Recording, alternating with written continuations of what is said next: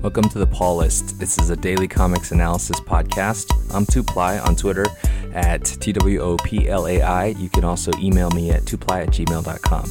Every day I take a comic book and I try to analyze it from a variety of perspectives, um, trying to bring in insights from different places to try to help us to understand this um, varied and wide-ranging field uh, medium that is comics. And today we're going to be talking about our Sunday Super Friend, which is going to be um, the original Super Friend, uh, Superman. We're going to talk about Action Comics number 962, part of DC's Rebirth, um, the final issue in this arc. Um, there will be spoilers ahead, so please read the book, um, be part of that conversation, and then join us here for um, for my take.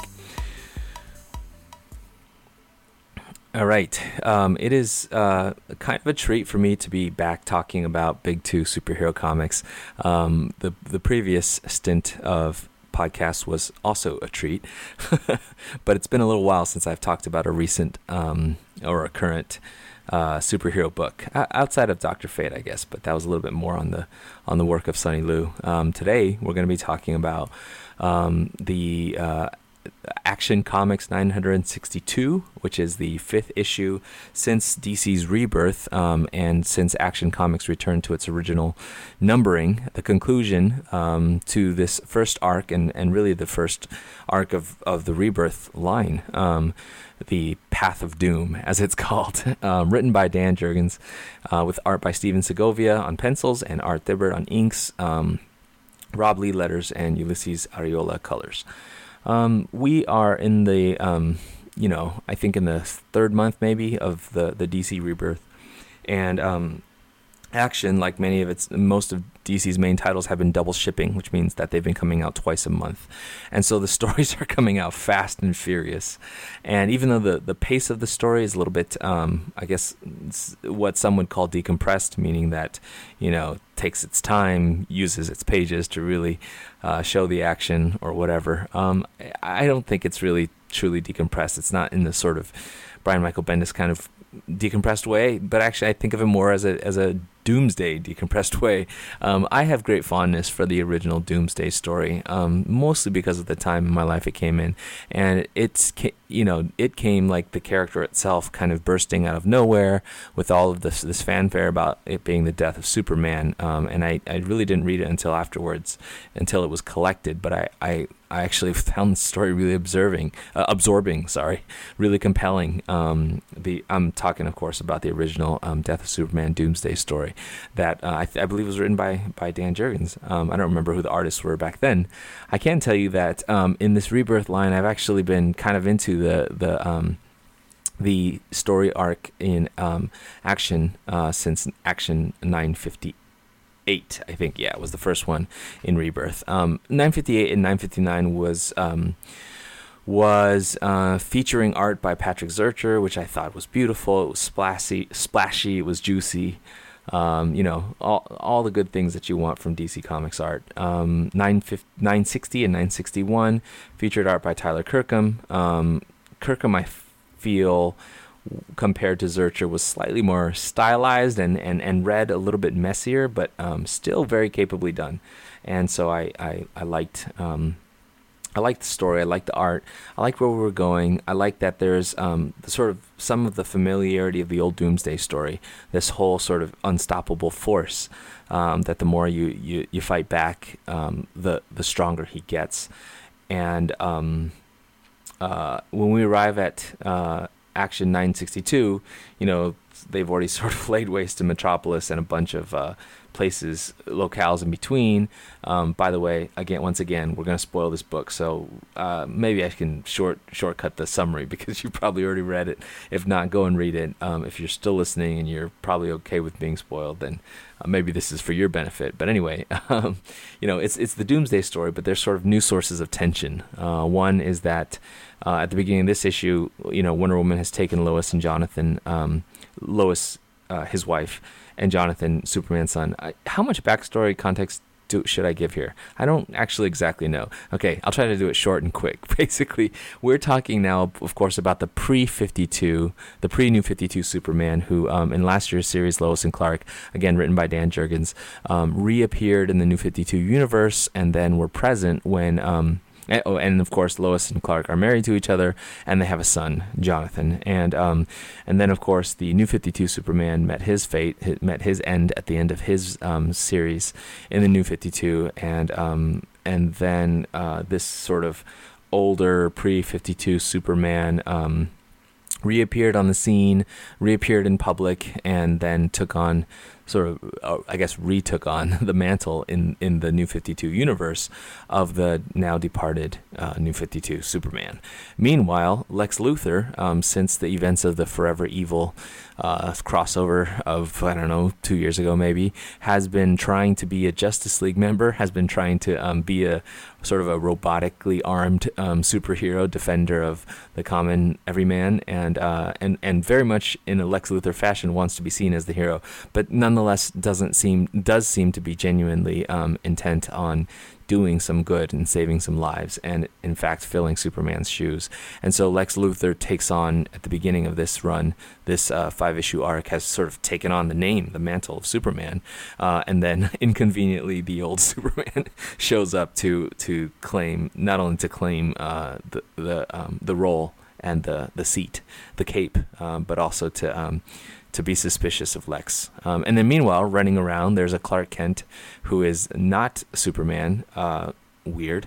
And then there's um, there's Lois, who is Clark's wife, and there's also New Fifty Two Lois, who is um, hanging around somewhere. And all of this is just a big, um, uh, perfect example of the huge um, uh, cluster of of uh, craziness that is uh, the current status of DC continuity. Um, all of it trying to be um, uh, parsed out and pieced together. Um, yeah. In this issue, uh, the you know Doomsday has appeared uh, once again, sort of without explanation, mysteriously. Um, uh, Superman and and Lex, Super Lex, and um, and the city of Metropolis try to deal with it. Um, part of dealing with it is recognizing that um, Doomsday has the thirst for Krypton, Kryptonians, and that means Jonathan, his son, and so he sends off Lois and, and Jonathan uh, with Wonder Woman, because uh, that's, I guess, the best use of his pal Wonder Woman to send them off to the Justice League spaceship. I forgot what it's called. And so, where they'll be safe, supposedly. Uh, and so, um, uh, you know, and then at the end of the last issue, 961, there's this strange battalion of hooded forces that are trying to um, collect up um, uh, Doomsday for this mysterious character called Mr. Oz. I'll come back to later, um, but trying to collect the Doomsday through a portal to, to for whatever, and they can't. They they fail. They prove insufficient, as Mr. Oz says, and they can't capture uh, Doomsday. Um, yeah, you know, I'm reading all this, and as much as there is a kind of excitement because I have a certain nostalgia for that Doomsday story, there's also a question of why. Why are we? Why is there a Doomsday? Uh, why are we doing Doomsday for this rebirth story? Um, is it that um, we're so hungry for a taste of the pre-52 Superman and Lois and Jurgens at the height of his power and popularity, and that Doomsday was such a great story that um, you know, we had to kick off Rebirth with something as compelling as Doomsday. You know, that that kind of solves the problem. Doomsday is a perfect character to solve the the sort of um, eternal problem of Superman, which is that if he's this powerful, what's powerful enough to pose a problem for him? You know, and uh, and of course it's Doomsday, and now there's all these new dimensions. There's Jonathan. There's this strange post Forever Evil Lex. There's the vacuum that's left by the new 52 Superman and how the world doesn't, you know, he was uh, Clark Kent as Superman was outed in the new 52 uh, during the uh, Gene Luen Yang run. And then, uh, you know, and that absent that vac- vacuum is felt here by the fact that the uh, Fortress of Solitude in this world is, is you know, um, does not is not the same, does not belong to this pre 52 Superman. Uh, yeah, hey, if you aren't reading DC Comics or following what's going on and you're listening to this, maybe because you are a fan of um, Retrofit Comics, which I was talking about the previous day, what a wild ride, huh? Isn't this what uh, superhero comics is? Just sort of seemingly totally inane. But others of you are listening and you actually know exactly what I've been talking about because you've been paying attention to all these things. And so you'll know what I mean in that, in, when I say that I think um, Jonathan uh, Superman's son, who I think there's big plans for, um, w- including a book, a Super Sons book with um, uh, uh, uh Damian, uh, you know, son of Batman. Jonathan remains to me a very winsome character. Um, the dynamic between Lois and Clark remains interesting to me, um, and uh, I think that um, you know all this stuff about um, Doomsday and the Phantom Zone and you know this notion that Superman built, sort of rebuilt his own version, his second version, hidden version of his own Fortress of Solitude. There's two Fortresses of Solitude in this universe, uh, but it rebuilt also and reverse engineered all of this. Um, these portals and stuff like that. I didn't know Superman was a, a, a also a Kryptonian scientist, um, but you know from his own working knowledge, he sort of reverse engineered a a portal. Um, and then you know, uh, of course, um, manages with the help of Wonder Woman after Jonathan convinces Wonder Woman to leave them and go and help. Um, Superman is able to um, transport Doomsday into the Phantom Zone.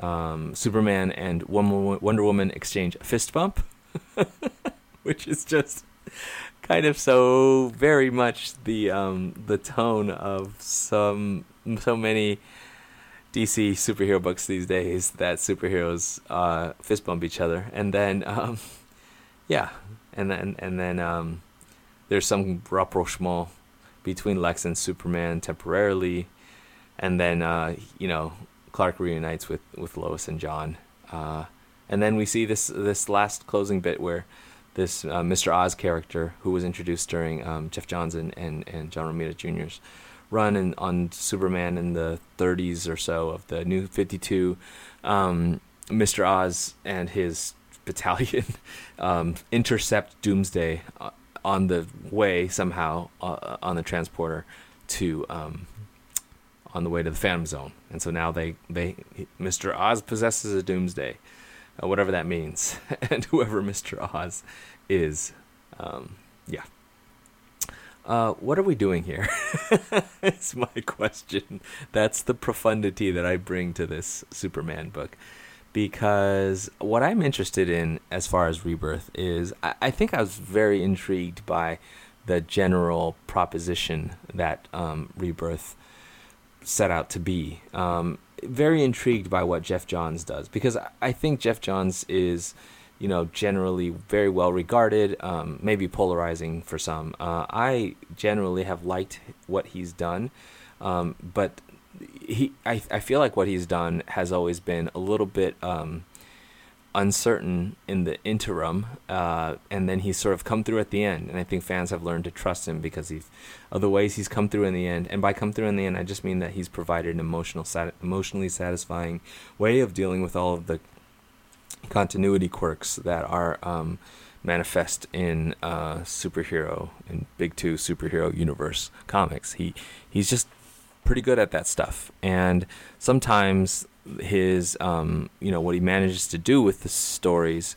is sort of slap on the forehead um, obvious, but um, doesn't make them any less satisfying. And I think he knows how to to uh, play out, draw out his storytelling so that um, there is an impact because you've been invested. Uh, of course, that assumes that you've been invested.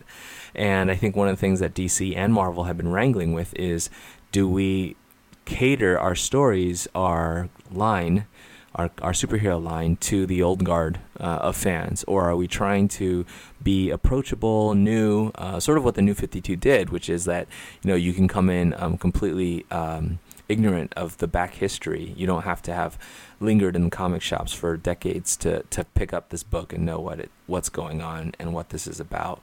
And I think the um, Action 962 represents the current mood, which is to say, in some senses, to heck with that. you know, we want to honor and reward people who've been around since Dan Jurgens was writing the original Doomsday Death of Superman story. We want to um, have tidbits here and there that are there to entice the um, continuity devotees.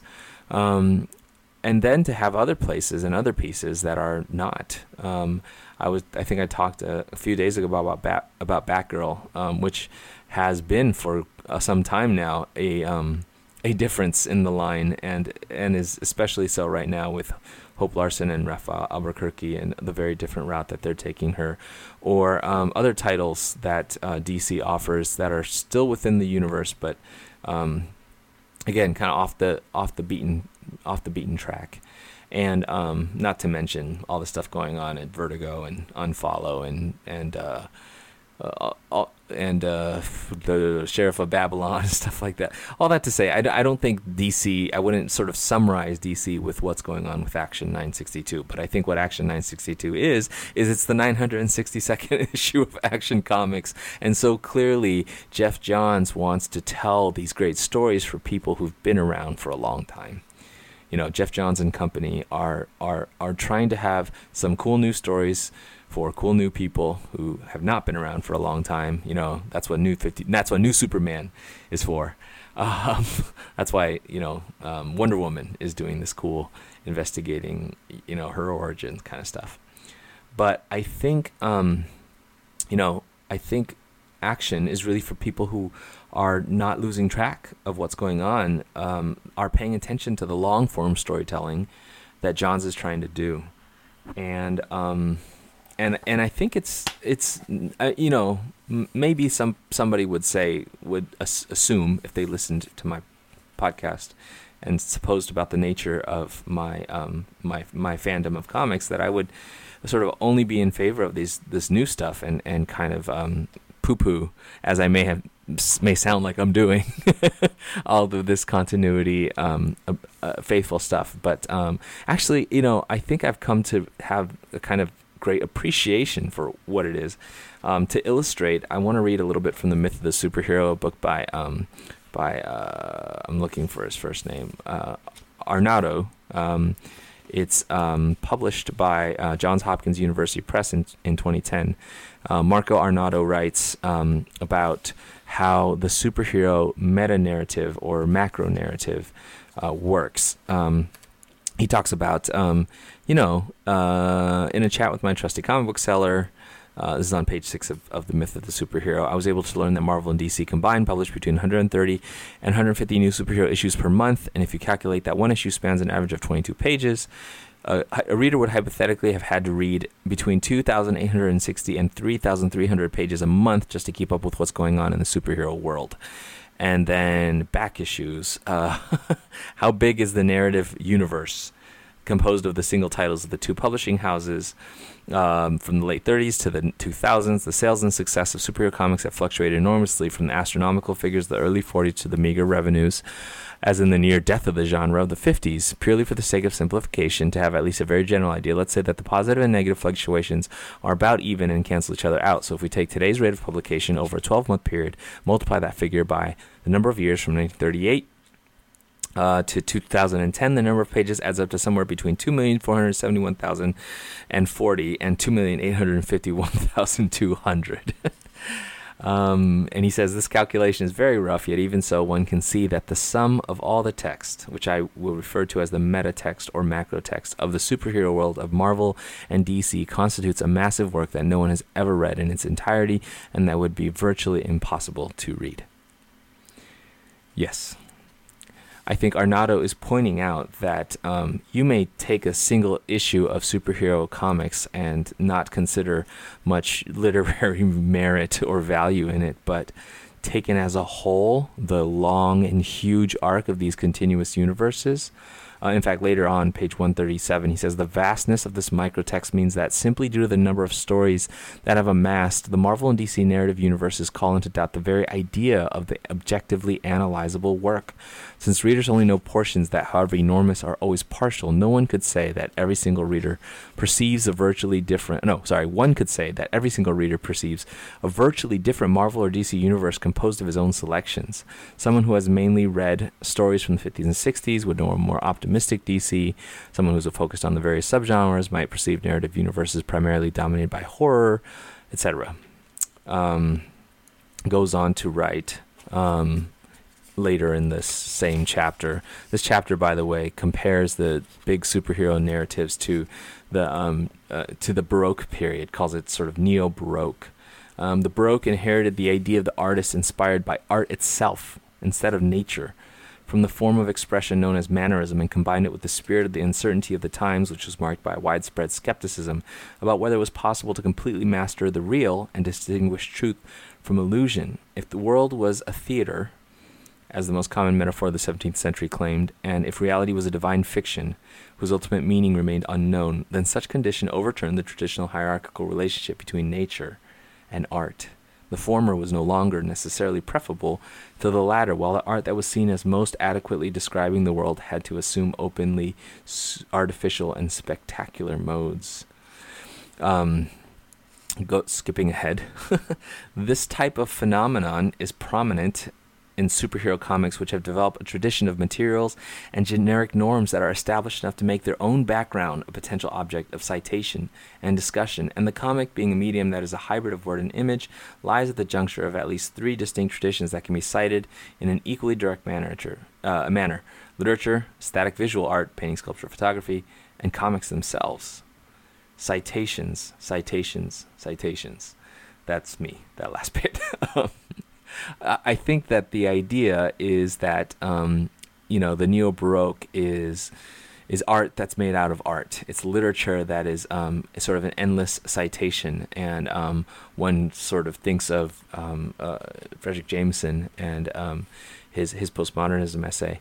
It's sort of um, uh, art commenting upon art or story commenting upon story, and um, and really you know the the um, DC fanboy, so to speak, uh, or fangirl who's been around for a million years, who um, has a, a, vested interest in the stories of the past resurfacing, um, is intrigued right now by Rebirth, is intrigued by the reemergence of the old uh, Wally West, um, intrigued by the possibility that this Mr. Oz character, who is intercepting uh, Doomsday, maybe, as rumors on the internet have said, um, none other than the Watchmen's Ozymandias.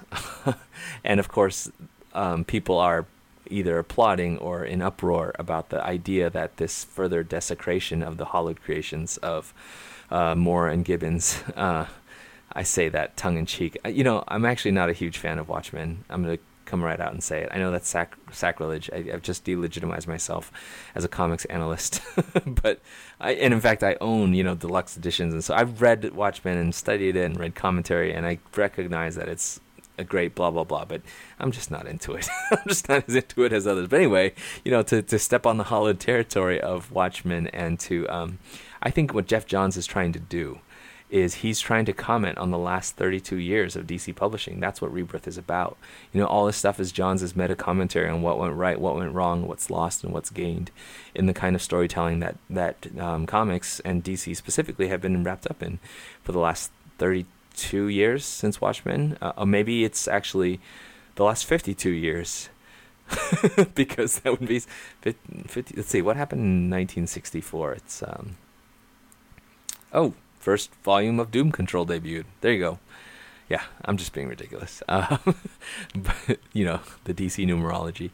Um, but I think that, um, yeah, look, you can t- totally um, revile this stuff, um, or you can just enjoy the ride uh, and appreciate that um, some stuff is going on here where um, the partial revival and partial re contextualization of a lot of uh, old stuff, you know, from 5, 10, 30 years ago, um, is all in conversation and all in play. Um, yeah, I have some more speculations about that, but actually, maybe I'll just hold that until more of this rebirth stuff is gradually revealed. And meanwhile, we'll just keep reading um, work. I didn't say yet, by the way, the artist uh, Segovia on this work. I talked about all the other artists. I didn't talk about Segovia. Stephen Segovia's pencils, Art Thibert's inks. Um, there's some weird body contortions, and um, I don't know that I loved this art as much as I loved Zircher and and Kirkham's. So, um, but um, anyway, it's it it it told the story. It wrapped up the arc, and I and you got me, and I'm gonna be following and seeing what uh, what comes of these storylines and where DC's rebirth universe goes. All right, hey, next week on the Super Friend Sunday, maybe we will venture into looking at um, uh, something different. I haven't. I've yet to talk about a Vertigo book, uh, Astro City, maybe. Maybe. Um, maybe we'll finally talk about Sheriff of Babylon. Um, yeah. Anyway, let's keep reading. Okay.